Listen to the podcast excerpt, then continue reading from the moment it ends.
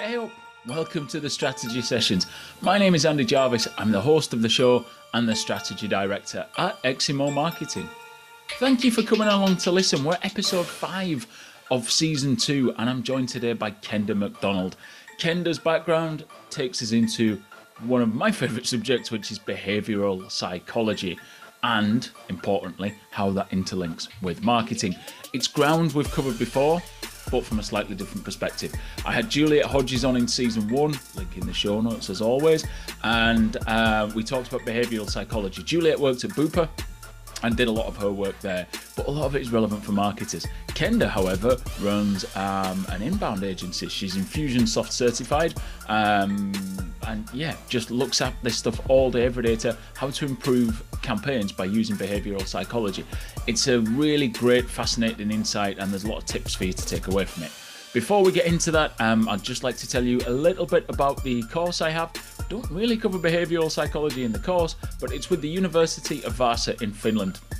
It's a digital marketing strategy course. It's online, entirely remote, and costs 249 euro, which I'm sure you'll agree absolute steal, right? And as Christmas is coming, if you listen to this episode when it's released, it'll help put presents on the um, under the tree for the children and food in their bellies. And don't worry about that. I'm being a bit uh, using emotional blackmail for you, but that's because I've been listening to behavioural psychology, talking to Kenda. Um, but do, if you are interested, check out. There's details in the show notes and a link to where you can go and buy it. It's uh, taught by me, so despite it being with a Finnish university, it is entirely in English, as you'd expect. And yeah, it'll help give you a, a structure to putting a strategy together, a framework you can use that's repeatable and will help you not only create a strategy but deliver it as well. Check it out. Any questions? Um, do let me know. Do ask. Um, right, that's it. I think in terms of stuff to promote. Just listen to what Kenda has to say. Let's uh, get straight into it. Here we go, Kenda. Kenda, welcome to the strategy sessions. How are you? I'm really good, thank you. really good. welcome to the show. Uh, tell us a little bit about yourself. Where are you? Um, where are you from? Because people might pick up you have a bit of an accent. And tell us about your company. Okay, so um, I'm actually in the southwest um, at the moment, so uh, just outside Bath, um, in the UK, um, and I'm originally from South Africa, from Cape Town in South Africa, um, hence the dodgy accent. Um, and my company is uh, Automation Ninjas, behavioral marketing automation specialists. I always think Frome is the fastest sounding place in the UK. Um, dad jokes are starting early today. Well done. We've got 30 seconds in, and here they go. Right, moving on from that, moving on as quickly as we can. Automation Ninjas, you do behavioral psychology and automation. Tell us about that. What sort of client do you work with, um, and, and what sort of services do you do for them? Yeah, so I like to explain what we do in terms of we help people understand a little bit about how the brain works um, a little bit of uh, sort of why we do the things that we do and how that has a mismatch with a lot of the marketing that businesses tend to do and therefore why their marketing doesn't work very well. Um, so we give them that understanding and then we help them automate the process. Um, so we help them put marketing automation in place to actually make the things happen. Um, so the clients we tend to work with so you're going to range from really micro businesses which we have an academy for so we have like a little place where they can learn and they can do things themselves um, so that's for the micro and smaller businesses, all the way up to sort of medium enterprise. Um, and it's predominantly businesses that have a developed marketing team that are looking to kind of push what they're doing with their marketing and their marketing automation and, and build their customer journeys out. Gotcha. Gotcha. So you must see when you work with clients and you, you obviously start follow a process that you're working with them mm. i'm interested in this this you you teach them about the brain bit first and, and how yeah. it works and why we make the decisions we make now we could probably fill days and days if not years and years of a podcast with that but yeah. it, it, it, let's sort of look at some of the, the key things that that people get wrong or not get wrong sorry so i'm not talking about buyers let's look at some of the key things um, that you can predict that buyers do or will or won't do when they're in that buying process.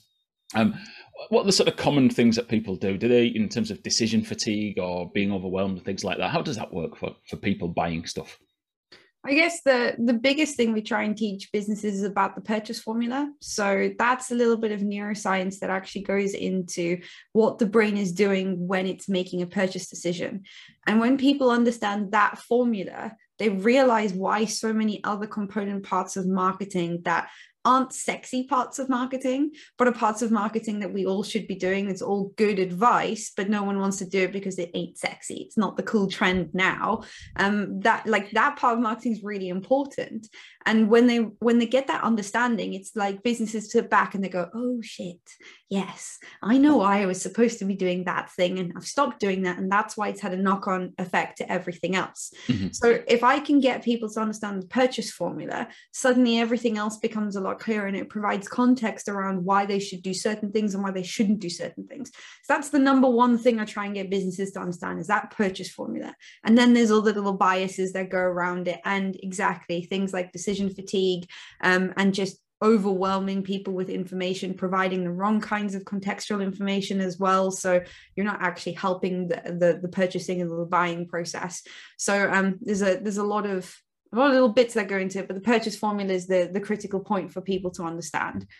Great can we talk I just i mentioned decision fatigue not you but um it's just something that's on my mind at the minute because i'm trying to book to go to a conference in bristol that i want to go to. And oh I, have actually I've realised I haven't booked to go yet, and the reason I haven't booked to go is that getting back is proving a massive challenge. And this is a weird thing. So, like the, the organizer of the conference, who I keep visiting their site and giving them huge signals that I'm going to buy a ticket to come to the conference, and I haven't converted yet. The reason I haven't converted has got nothing to do with them, but I'm overwhelmed by the train and travel options to try and get out of Bristol to get there. And it's only uh, it's taken me three or four days. I've looked at this. I'm like, this is decision fatigue of me not being able to decide. So now I haven't booked a flight, I haven't booked a train, I haven't booked a hotel, I haven't booked the conference tickets, I haven't done anything because I'm just overwhelmed by this amount of information about trying to get out of Bristol um, because yeah. it impacts on lots of other stuff about where I'm trying to go.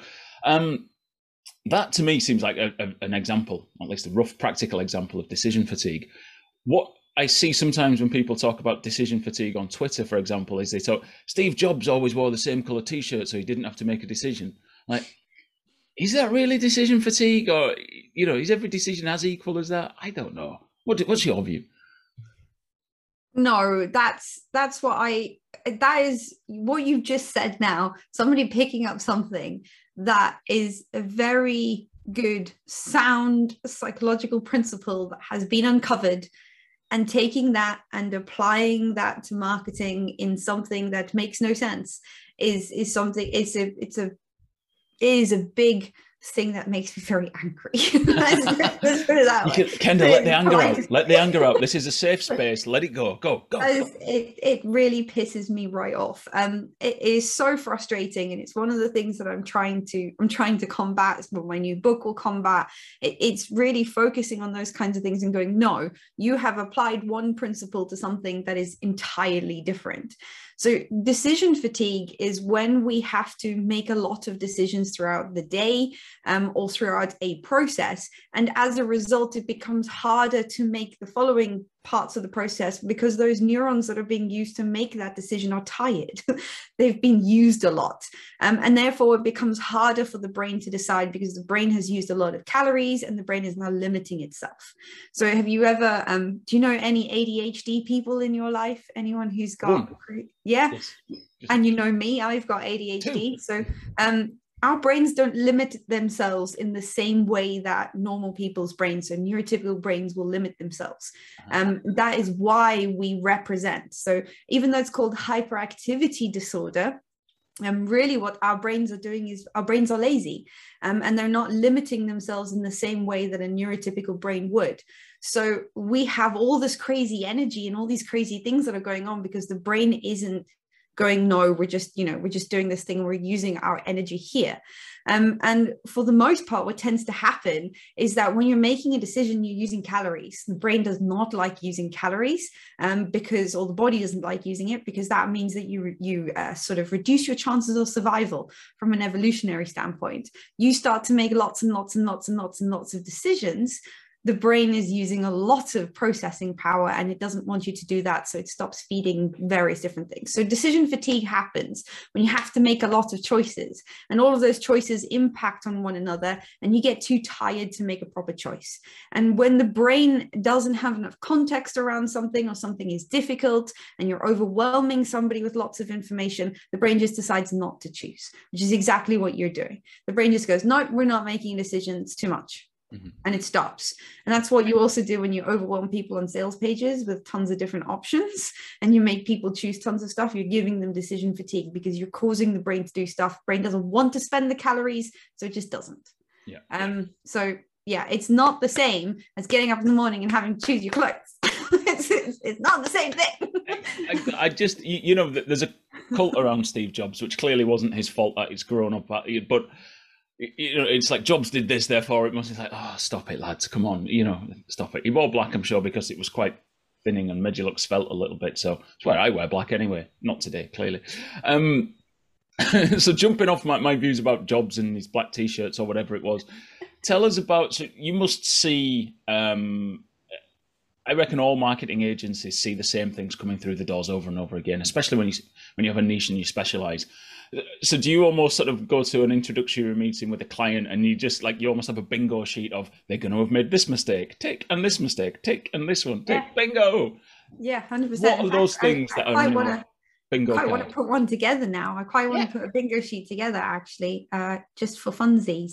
Um yeah i mean we we do have a laundry list of things that we know clients are going to have done um the biggest the biggest problem, and this comes back to the purchase formula again, is lack of nurture. Um, so lack of appropriate follow-up based on the behavior that someone has displayed. And when I say nurture, I don't necessarily mean um, you know, like someone lands on a sales page and then a salesperson picks picks the phone up and has a conversation and asks how the kids are. That's not what i'm talking about. What i'm talking about is when someone signs up for a lead magnet you are sending appropriate information that is backing up the stuff from that lead magnet, encouraging consumption and adding value and educating on top of what you've already given them, and then making sure that they're at the appropriate awareness stage for where they've actually signed up for something, and you're not jumping straight from you know a really low awareness stage all the way through to sales. So it's making sure you have that in place, but also that you have a long-term nurture in place, something that is um, adding value and educating over a longer period of time. So shall I get into a little bit of the neuroscience quickly? Yes, let's do it. Let's do it.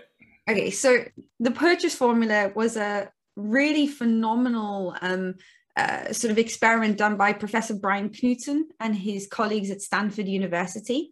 Um, and what they did was they put people in an fMRI scanner and they watched what the brain did while it was making a purchase. So they showed them pictures of products, they showed them pictures of the pricing of the product, and then they gave them a button to, they gave them an arbitrary amount of money as well to actually spend on these things. They gave them the button to push to say whether or not they would buy that from the arbitrary amount of money that they had. And they just watched what the brain did. Um, and while they were going through this process, we got some amazing insights. Um, so, first and foremost, when people saw the product, if it was something that they wanted, uh, the reward centers of the brain lit up like a Christmas tree. That kind of makes sense. You see what you want, brain gives you a little bit of a dopamine hit to, to really actually want that thing. Um, and therefore, you actually want to go and buy it. Um, that makes sense. Um, and the brain's emulating having that thing as well. That's why the reward centers are firing. Um, but then when people saw the price, that was where everybody kind of got really confused because we thought that what was going to happen was that people were going to have maybe some massive prefrontal cortex activation. So, in terms of like those parts of the brain that are responsible for logic and making decisions and that kind of stuff, that would make sense for a purchase decision, mm-hmm. right? Um, if you follow along with Antonio Damasio, he was a neuroscientist that um, uncovered that you have to have emotion in part of the decision making process. Otherwise, you can't actually choose because we have to label something as good or bad. And emotion is the thing that allows us to do that in order to make a decision between two things. Um, so we thought we would see some emotional activation as a result of that research. Not what happened. Didn't see prefrontal cortex activation, didn't see emotion activation. Instead, when people saw the price of the product, the pain centers of the brain lit up. So this is like Yeah, I mean, yeah, I'm, exactly. I'm from Yorkshire, right? So this this, is- this is music to my ears. Oh, You know, everyone in Yorkshire who's listening to this podcast now is going, Yes, "Fucking yeah. told you, I This makes fucking told you." yeah, this makes sense. Um, yeah, so like this is like literally the part of the brain that deals with uh, physical trauma, so like breaking an arm, stubbing your toe, that kind of a deal, or emotional trauma, like losing a loved one, going through a breakup, that kind of deal, or being bullied in school, right? Literally, Except that part pricing's of the much more painful, much worse. Yeah. Yeah. yeah exactly. Much worse than all of those things.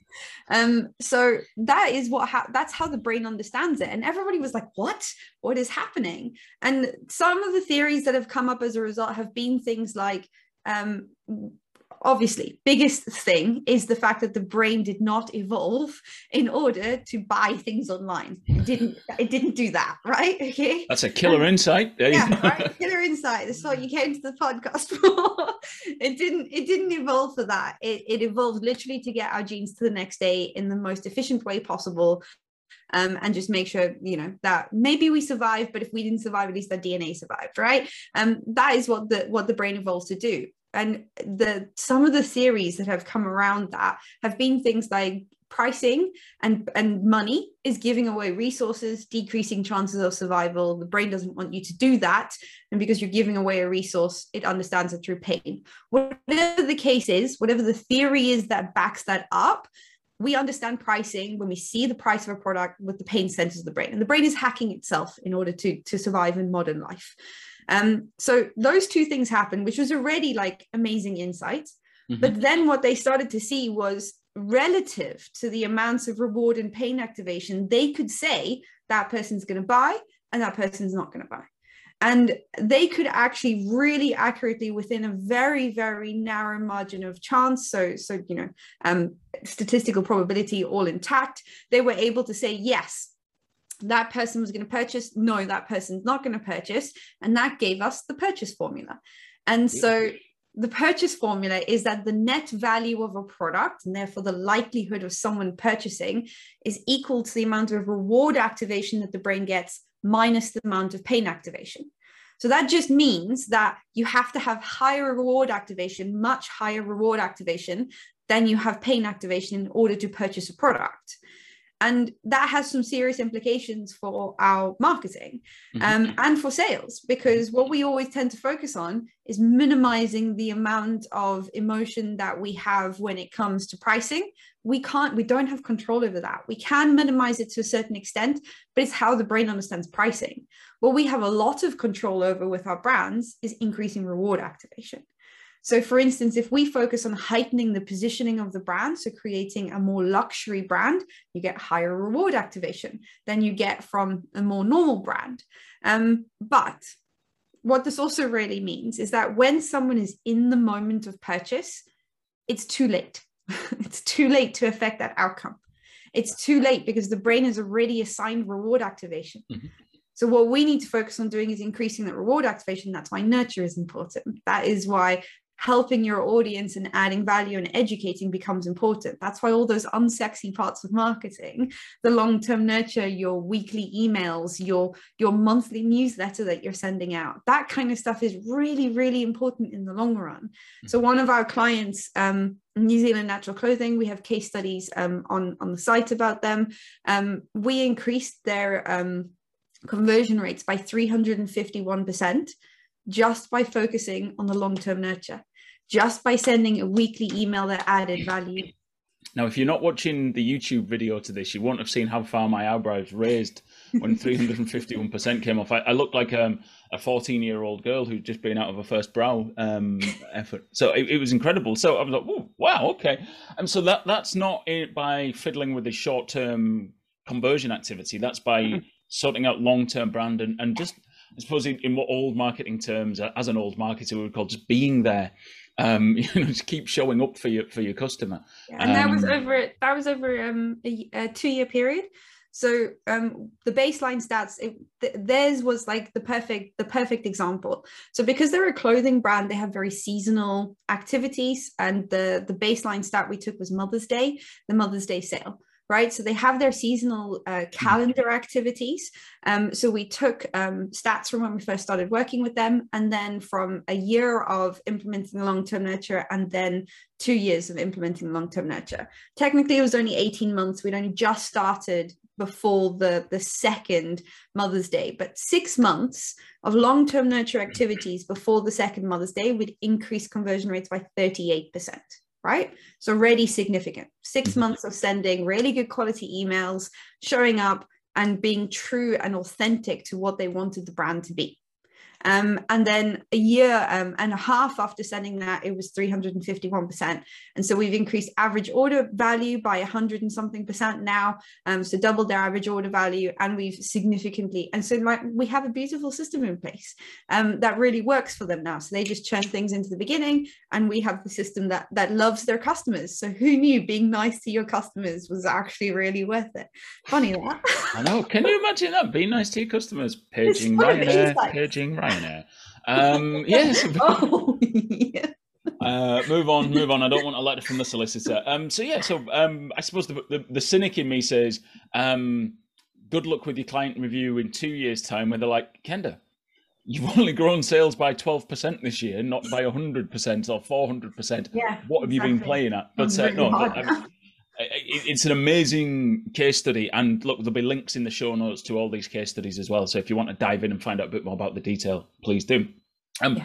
to to to question you and to throw some hand grenades your way about this uh, so what you've been describing i think comes uh, from the, and the stanford research without having read it i think was based on consumer goods and the example you gave was consumer goods I, mm-hmm. as a consultant in the b2b field um, you know so my sales are b2b and uh, there's a, a, general acceptance in a lot of B2B sales that being too cheap is as much of a problem as being too expensive. Oh, Because yeah. if you are, you, you, know, the old no one gets fired for hiring IBM, or, you know, you get five prices or three prices in, and if one of them's either way, way too high or way, way too low, you just throw them out the, out the window. So, what you were saying there about, you know, price being a pain factor, when I then sort of try and apply that to this sort of B2B sales logic of actually you don't want to be too cheap. You want to have a price that kind of carries the gravity of what you're doing, the gravitas, sorry, of what you're doing. Um, how does that work with, you know, in line with um, uh, the purchase formula research? Or how do you think if it's not been researched, what's your thoughts on it? You, Kim, you notice my silly grin the whole time you've been saying all of that. Um, so one of the things that people get really surprised by is if you mess about with the pricing, it either increases or decreases the reward activation that the brain gets. You ever heard of the term reassuringly expensive? Mm-hmm. Stella Artois used it for years in a campaign. Yeah. Yeah, 100%. It works. So if you have premium pricing, obviously it has to be relative and realistic to your marketplace. Again, you don't want to be completely the outlier for pricing. Um, the brain does go just because by virtue of it being a little bit more expensive and having premium pricing, it must be more valuable. So you actually do get higher reward activation from that. I can't remember the research and I don't have the book right next to me, but there was, I um, can't remember who did this research, but they did a whole bunch of research into not only premium pricing, but also the way that you um, put the premium pricing out there, increasing the reward activation in the brain. So it's one of the ways that you can mitigate for the pain activation that the brain is going to have by increasing reward value. Um, and just if you are going to go down the premium pricing model, you have to match it with everything else that you do, right? Otherwise, you're going to have cognitive dissonance, mm-hmm. and the brain is going to look at that and go, right, you're charging this much, but you don't look like you should be charging this much. So, you, you do need to make sure that if you're going to go for premium pricing, that the look and feel of everything matches that. Otherwise, you're going to cause people to feel funny. And so, the way that I always say to people is remember, um, from an evolutionary standpoint, and there's lots of neuroscience that backs it up as well, but from an evolutionary standpoint, we evolved to understand and see things that didn't match because when suddenly the forest went really quiet and the birds weren't singing, there's a predator around, right? That means you're going to die. and if your ancestor died, you wouldn't be here, right? Um, so effectively, that's one of the things that the brain is looking for all the time is mismatches because of the fact that, you know, where's that tiger going to jump out from? So there might not actually be a tiger, but there might be a scary salesman now. So we have our own different types of predators in today's world. Um, so just make sure that you are matching things because the brain is constantly looking for things that might be out of place. Um, so make sure if you're going to go for premium pricing, you look premium as well. You know, um, it, it has to match up. But yes, it will increase reward activation. So 100% go for reassuringly expensive, um, and just make sure that do not drop your trousers for pricing. It decreases reward activation in the brain. It is not a good idea.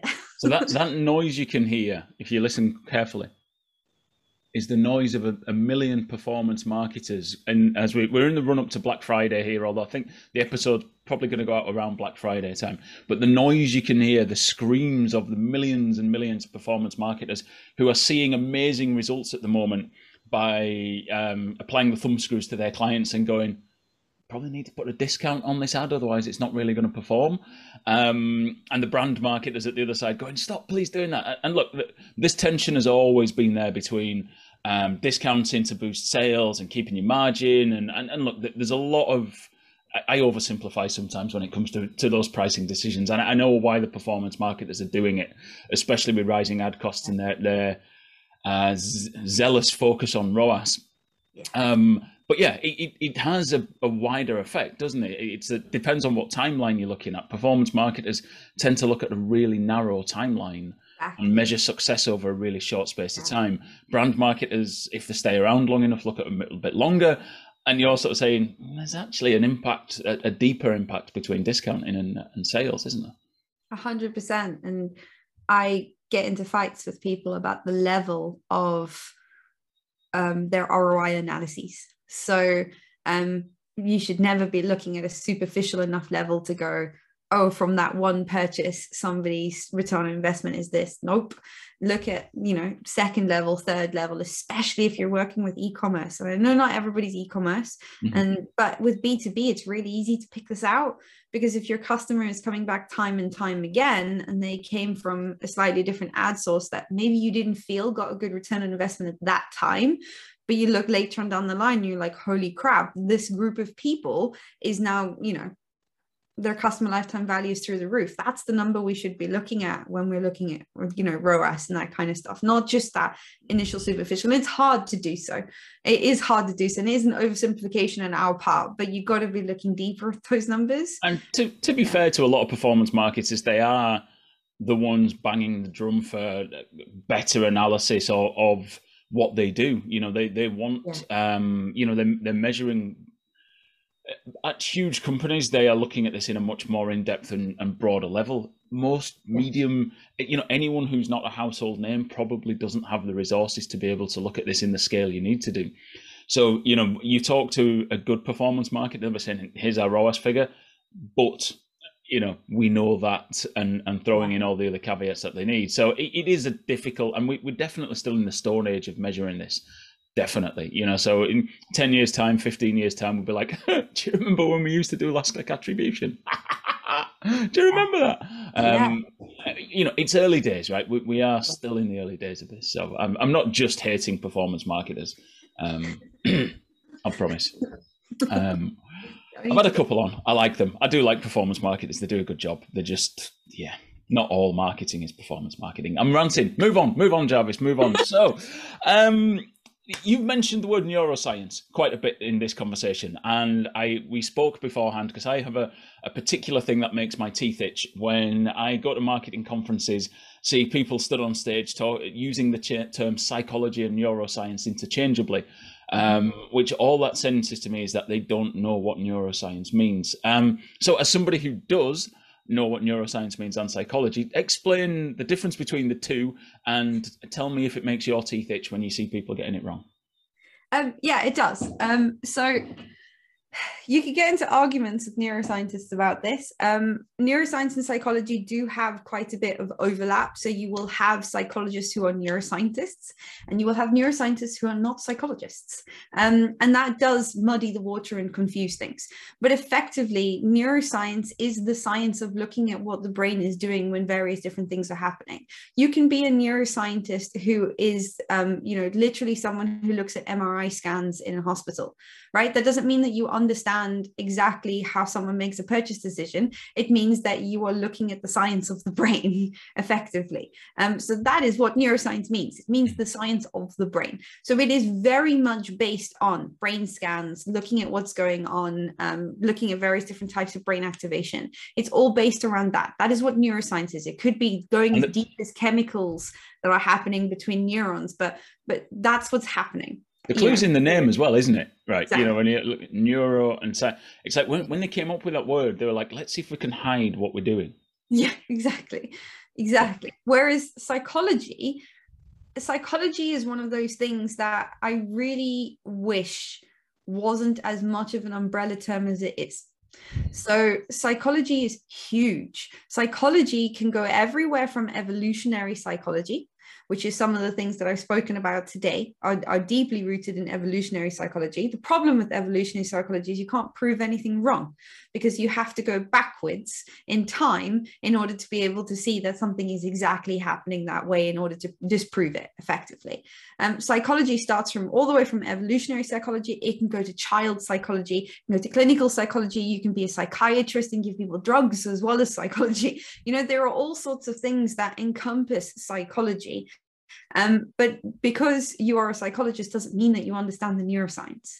So you could be somebody who works day to day with people and understands, you know, maybe familial relationships, and you are a therapist helping people understand how to move through those familial relationships. Do you necessarily understand how to interpret a brain scan? Probably not you know because that's not what you train to do it's it's like saying someone is a doctor versus saying someone is a brain surgeon. Mm-hmm. Um, so there, there are vast differences between the two. So in psychology, you could sit down and do a little bit on color theory, which doesn't take any actual um, sort of hard science into consideration because it's not looking at what the brain is doing. It's making some um, sort of surmises from experiments, maybe. Um, and so very vastly different. Um, but yes, it, it does make me itch a little bit in the same way that I get really annoyed when I see people taking a theory that comes from a specific subset of experiments and it, applying it to something entirely different. Um, because you haven't done the research, you don't know if the brain works in that way. The brain is so complicated. It is so unbelievably complicated that it can be hard sometimes to even just replicate one type of experiment, move slightly to the right you know if you if you do exactly that experiment in exactly that way you can replicate the results. But if you change it slightly the results are completely different because now a different part of the brain is is is doing something. So it's really really hard to apply things. And i would just suggest that people don't take things and, and apply it without doing a bit of deeper research. That's probably the best way to do it. I, I, would suggest that that ship has already sailed oh i know. Market, marketers extrapolating data and uh, hypotheses that really don't need or shouldn't ever be um, extrapolated. Again, uh, there's lots of things. I feel like I've been really negative today. It's one of those things that really makes my teeth itch. In fact, no, it boils my piss. I'm going to go even stronger. Um, you know, where you, where you see stuff being shared and it's like, um, this is the most popular something or other in, in Britain. And you're like, okay. And then you click and it's like, based on a sample of 36 people on Twitter. Like, hmm, Where's just statistical validity? This is it's not even st- it, it, wouldn't even get that far. It'd just be like it's shit. No. Get rid of it.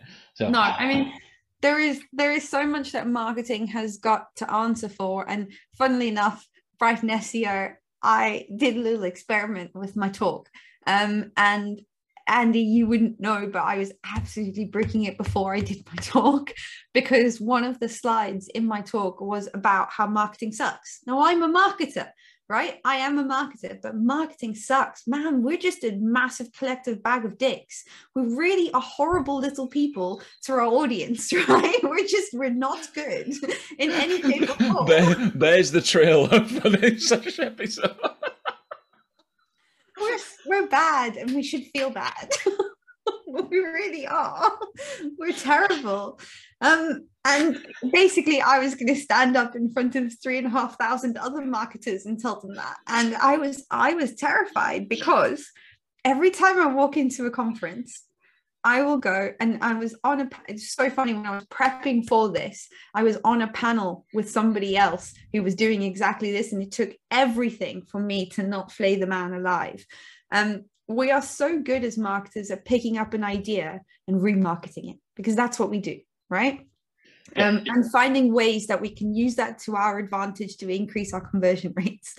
And every conference you go into somebody's talking about psychology. Someone's got some insight from psychology and invariably someone's talking about cognitive bias because everyone loves a good cognitive bias. We're all fascinated by how the brain works and invariably someone's got it completely wrong.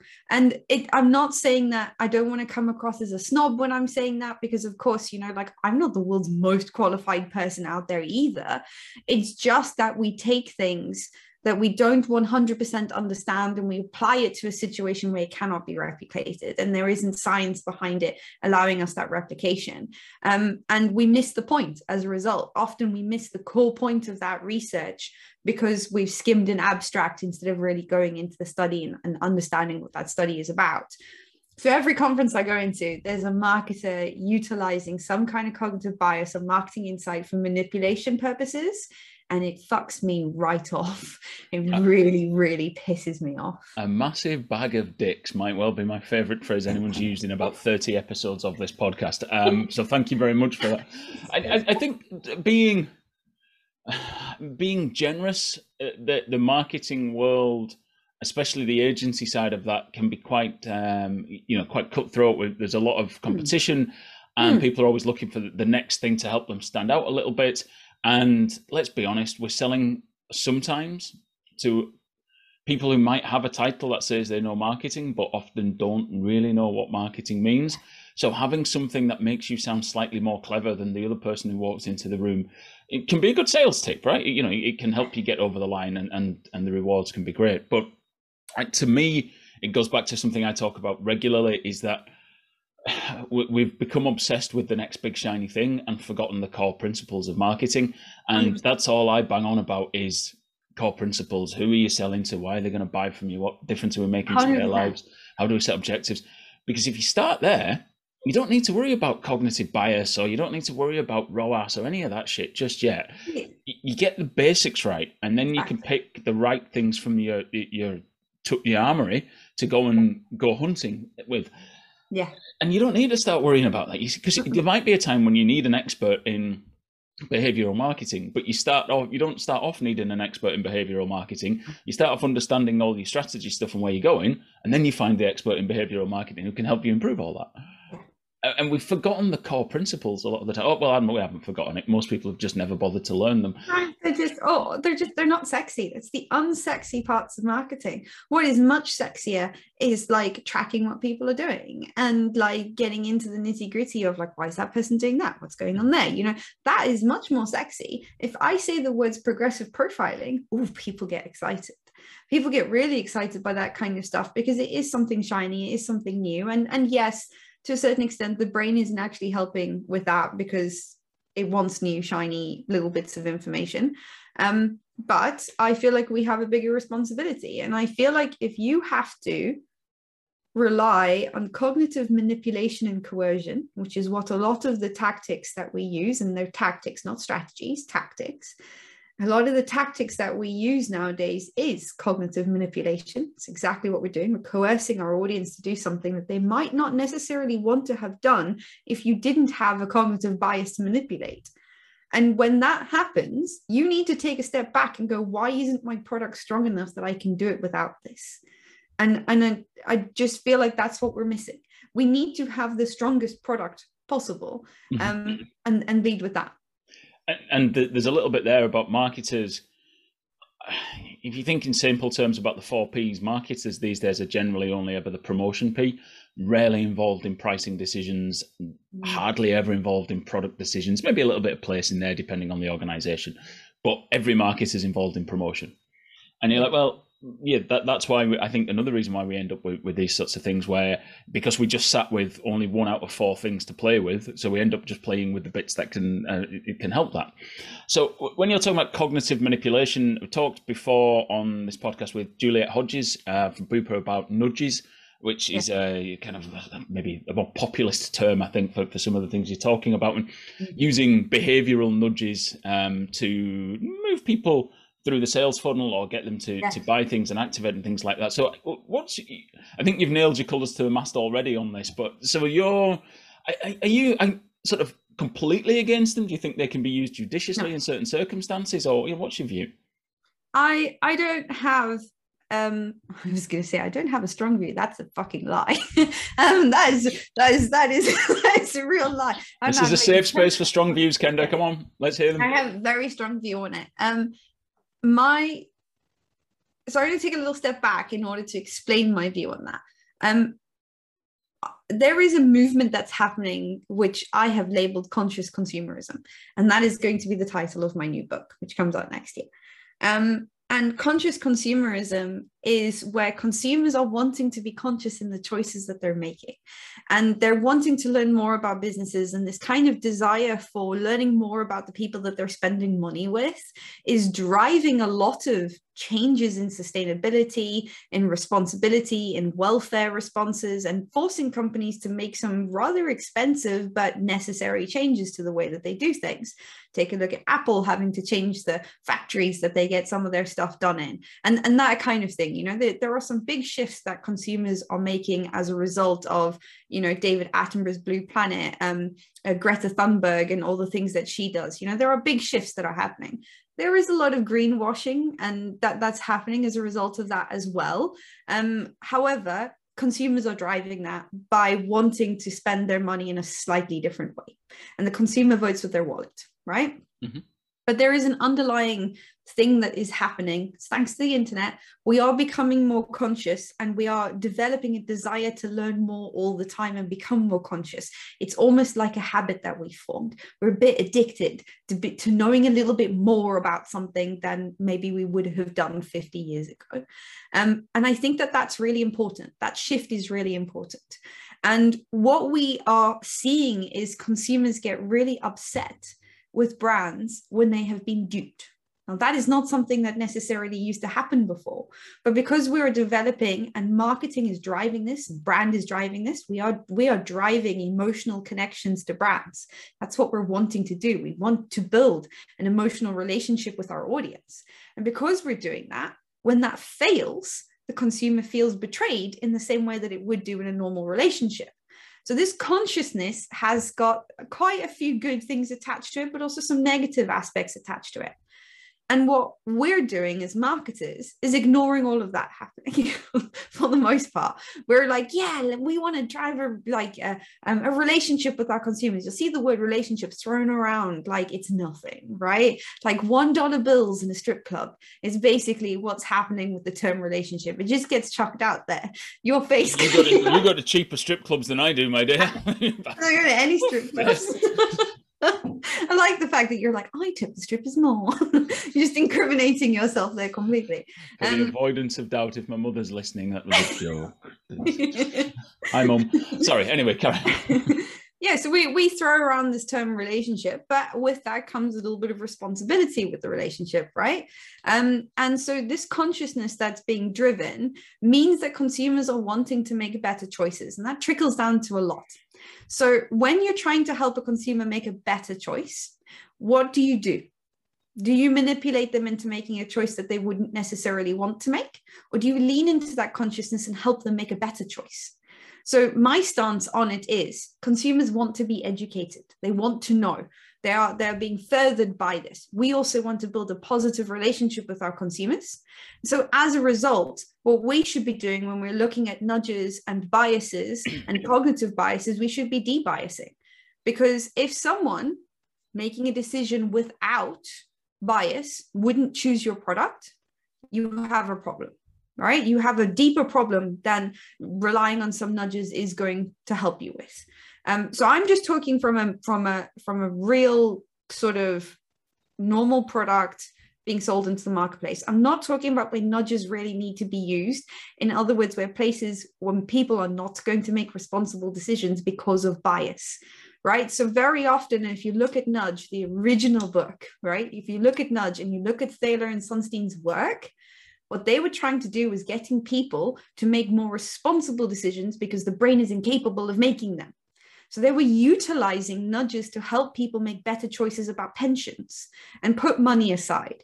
Um, so these were for moral standpoints, right? So my argument is if you can't get your marketing past the ethics committee of a psychology group, don't do it. Yeah. Uh, look, and it's it's, it's yeah. a good point. It's a good, and there's a, a, book on the shelf over there inside the Nudge Unit, which is the uh, by David Halpern, I think he's called. Uh, they worked with Cass Sunstein and brought nudges to British government policy, so smoking cessation, pensions, that type of thing. It's it's not without its controversy because you know there's things that everyone agrees on. We should have people less people smoking, shouldn't we? Yes, of course we should. Right, okay. Um, but then you move into should we make more, should we try and get more people to save more? Well, that's a bit overreaching the state. So there's a whole section of ethics in that book. Um, from a marketing standpoint, I, I have, I think I'm, if there's a continuum, I think I'm slightly more towards the I think they're okay side of this continuum. I'm yeah, not I mean, all the I way on. I don't, I definitely don't want to give the perception of that I think that they're completely evil. That's not the case. I just don't want people to rely on them. Yes, what I want people yeah. to do instead is I want people to back up if you're going to use a nudge you're going to use or, or if we're being really honest about it if we're going to manipulate a cognitive bias that someone is making remember these cognitive biases are errors that the brain is making. So if you are leaning into the error that the brain is making you need to have good reason to do so. Mm-hmm. and that's what i want to get across to businesses and i want you to back it up. Help people you know give them like funnily enough if you are helping somebody make a decision and someone has decision fatigue and you look at that and go okay I can help you make a better choice. I can separate the information out. I can make it totally non overwhelming. I can highlight the information that's really important so it's a clear takeaway for you. If you can help people do that, they build a positive relationship with your brand. So if you know that they're going to be falling foul of a cognitive bias like decision fatigue and they're going to be falling foul of a couple of things, you can you can help them and you can be there and you can help them. So what I'm saying is don't go. I'm going to build my pricing table like this and i'm going to make things this color or do this because you think that that is helping a cognitive bias. Instead go why is that happening? Why is someone struggling to make a choice? Why do i have to do that? And what can i do to actually help and enhance that consumer? It will work better.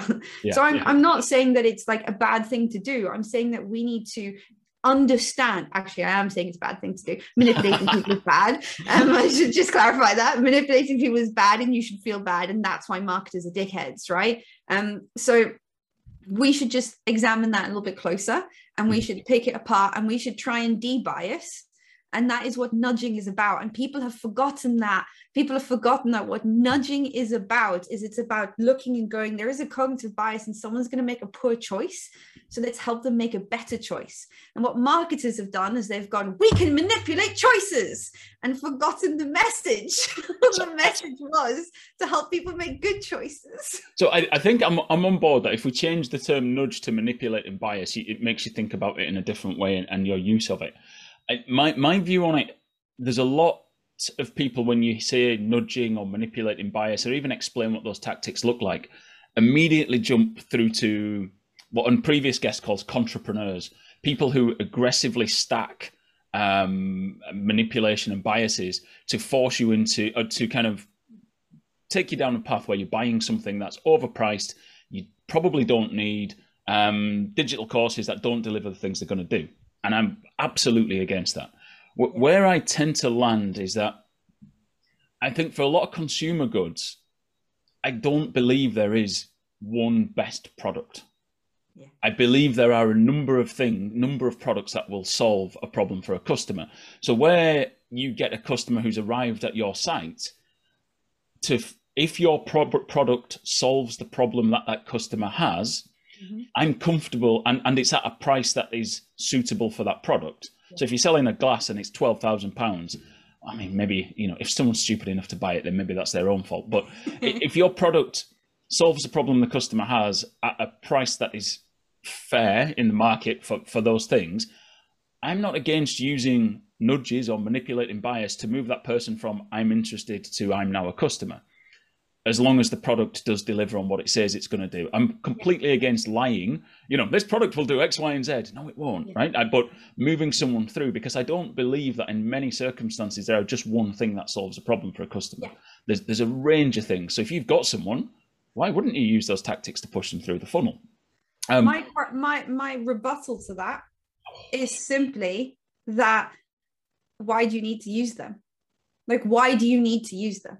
And and and it's examining that deeper and going but why? Why do you need to do that? Um and it's just going back to the consumer wants to make the best choice. So if you help them make the best choice they will make the best choice does right? the best that choice exist though?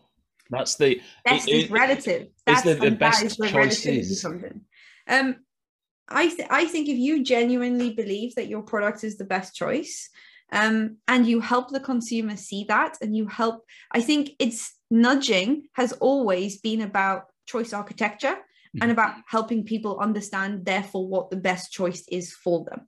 It's about at its core it's about debiasing. It's about accounting for biases and errors that the brain is going to make.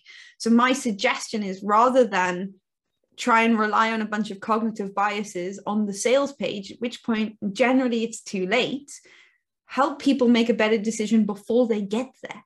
So help them with information and debias in a way that helps them understand what the best choice is for them.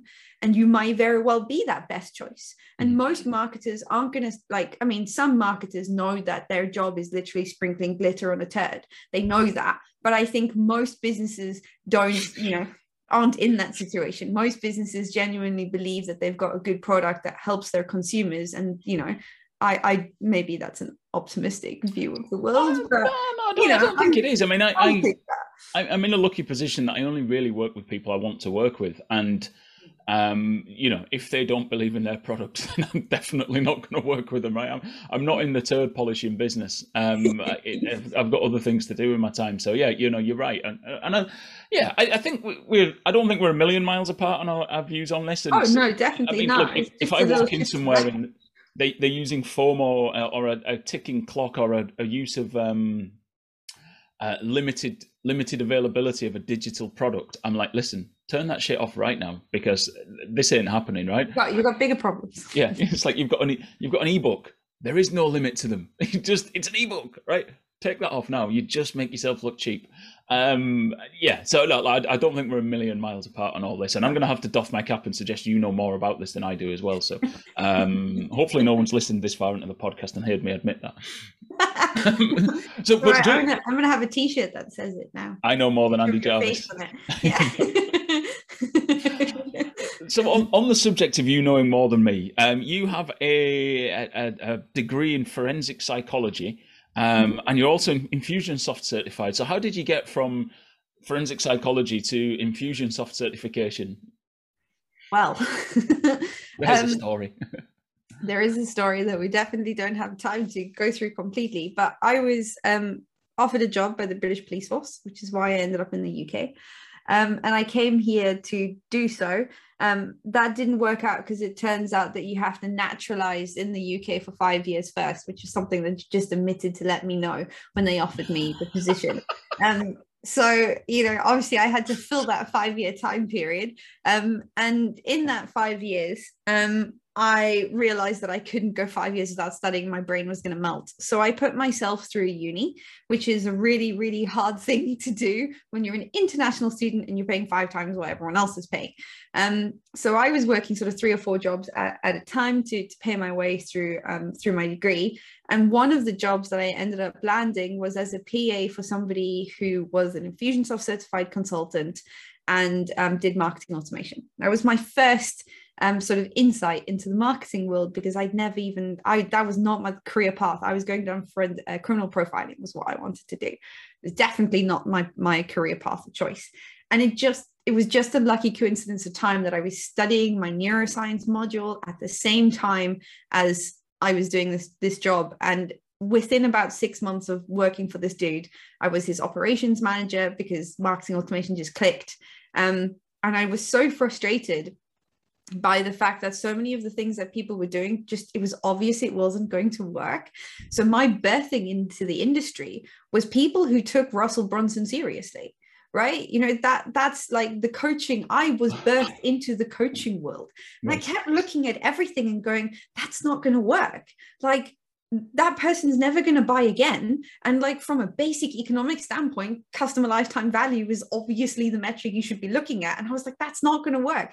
And my boss obviously being, you know, like a Frank Kern, Russell Brunson fanboy, wasn't taking any of my advice and doing like the things that would actually work. And funnily enough, he ended up shutting his business down. Funny of all the things you've said that um, annoyed me today, this is the thing that annoys me the most. and that was how I was birthed into the industry. Can you imagine that in that that being your first introduction into marketing?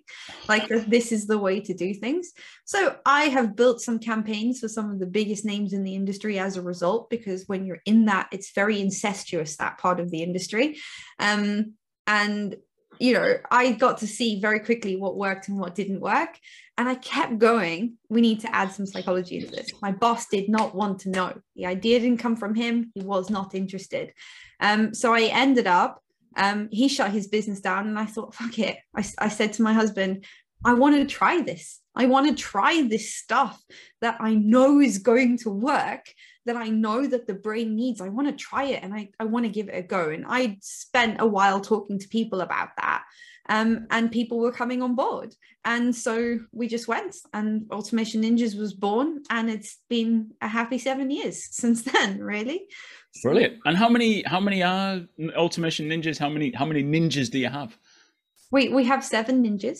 Um, and we have a team this, of outsourcers for content. For, this for is content. a behavioural psychology nudge, isn't it? You've all, you've got your number ending in seven. The, the, oh yeah, of course. Yeah, it just ends in seven because that makes people buy more, right? That's the advice I got from Russell Brunson. yeah, always end your price in a seven. Cheaper, three nine nine seven. Shut up. Yeah. Um, oh, so yes, yeah, so you, have only stuck with seven staff because that's that's the golden number. Because right? that's it. We'll we'll not let the the lady who I'm interviewing on Monday, who's probably got the job, into the job then as number eight. Excellent. Because well, you know, welcome to the welcome to Automation Ninjas because this will go out after you've offered her the job. So hopefully she accepts it. Otherwise, this bit of the podcast, you'll be like, Andy, edit quick, chop that bit out. Sarah's not joining us. So. her name's not Sarah. you just style it out. Just go. Oh, Kenda, come on, come on. Us, um, I'm sorry, I'm very honest. so there's a section where I like to give kind of tips to to listeners. Where marketing podcasts um, often fall into two two categories of awful or fucking awful. Um, but they are awash with with people giving tips, mostly usually pretty awful tips as well. But no, no, no, look, there's some good stuff out there as well. This is a very different podcast, long form discussion with, with people who know what they're talking about. That's kind of the the marker for me. But I do like to give the audience what they want, and people sometimes want a tip that they can take away and go, I could maybe try this tomorrow or look at this tomorrow and, and maybe make that change, and it might be useful for my marketing. Mm. So I also put a theme tune to it as well. Um, so I'm going to sing a theme tune. I've put you on the spot here to get a top tip. Um, so I sing it twice, and then it's over to you if you can think of a tip to give people. Okay. So let's see if this works out. Right, it's time for everyone's favorite part of the show. It's time for top tips, which goes T O P T I P. T O P T I P. Kenda. Uh, put a long term nurture in place. Number one tip.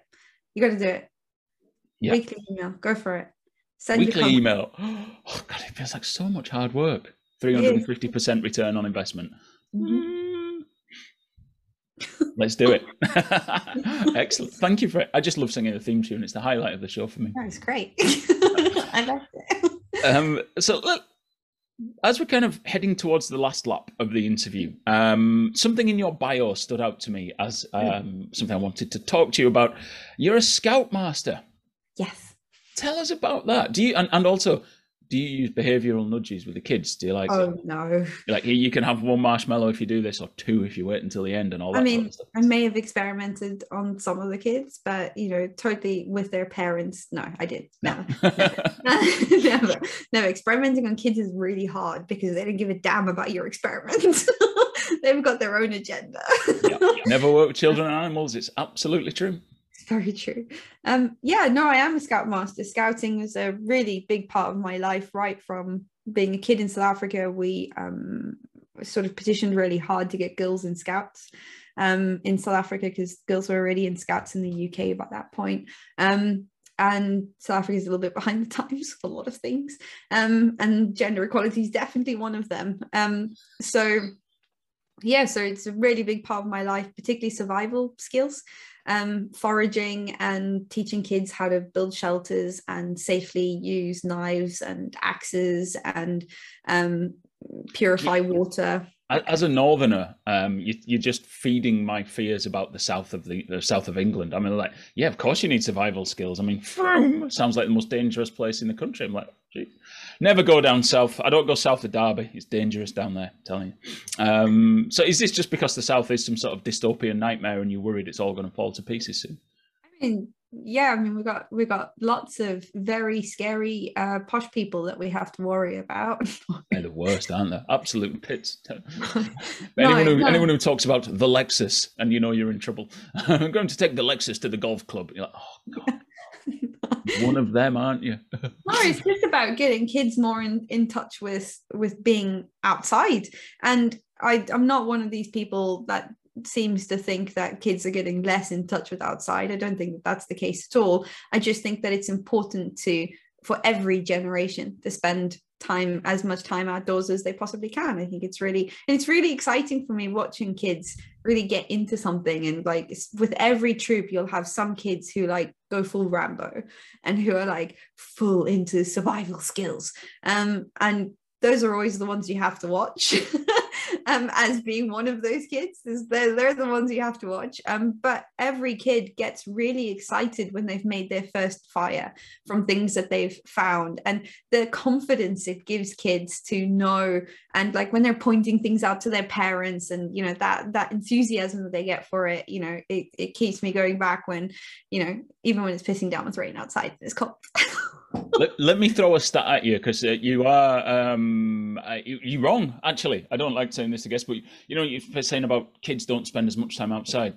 Persil, of all people, did some research. Uh, I had the brand manager on the show, although that for various reasons that episode never got released. But they Persil did some research into their dirt is good position. So when they were looking at this and they came up with this, and the stat that they came up with was that it, it, it is falling the amount of time kids spend outside over time over the years.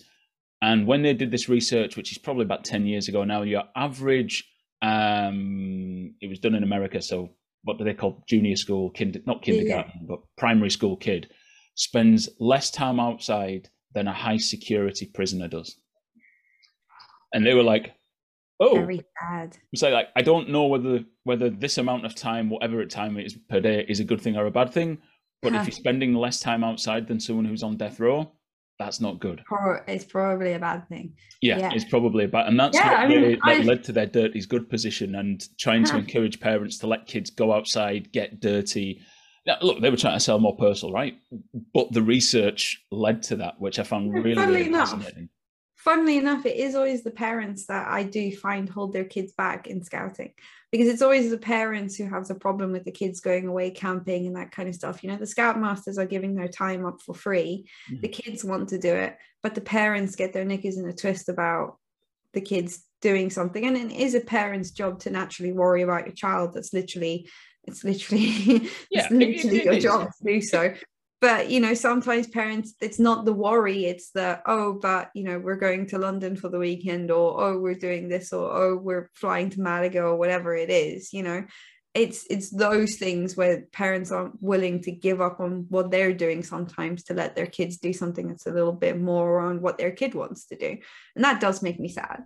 To um, take it back to your um your long-term nurture um to kind of try and awfully sync parenting and marketing together in a way that probably should never happen. It's a it's a short term and long term thing. Is that you you and I, I as a parent I feel this a lot where you have this sort of desire to sh- protect, but actually it's quite a short termist thinking. But by not letting them go camping and not letting them go experience these things, and not letting them go outside on their own, you're actually creating huge long term problems of them not being able to make decisions when you're not there and not being able to work it out at university or get out of funny situations that they maybe shouldn't be in because they've never been experienced to having to make a choice for themselves. Yeah. And it goes right back to um, kids are learning to fasten shoes later now than they ever did because parents are just go, oh, it's easier, just give them Velcro shoes, or I'll do it for them all the time, and kind of over parenting and not being able to fasten shoes is one of the things that people are talking about. Going, if they're not learning that, then they're not learning other things along the way to getting into primary school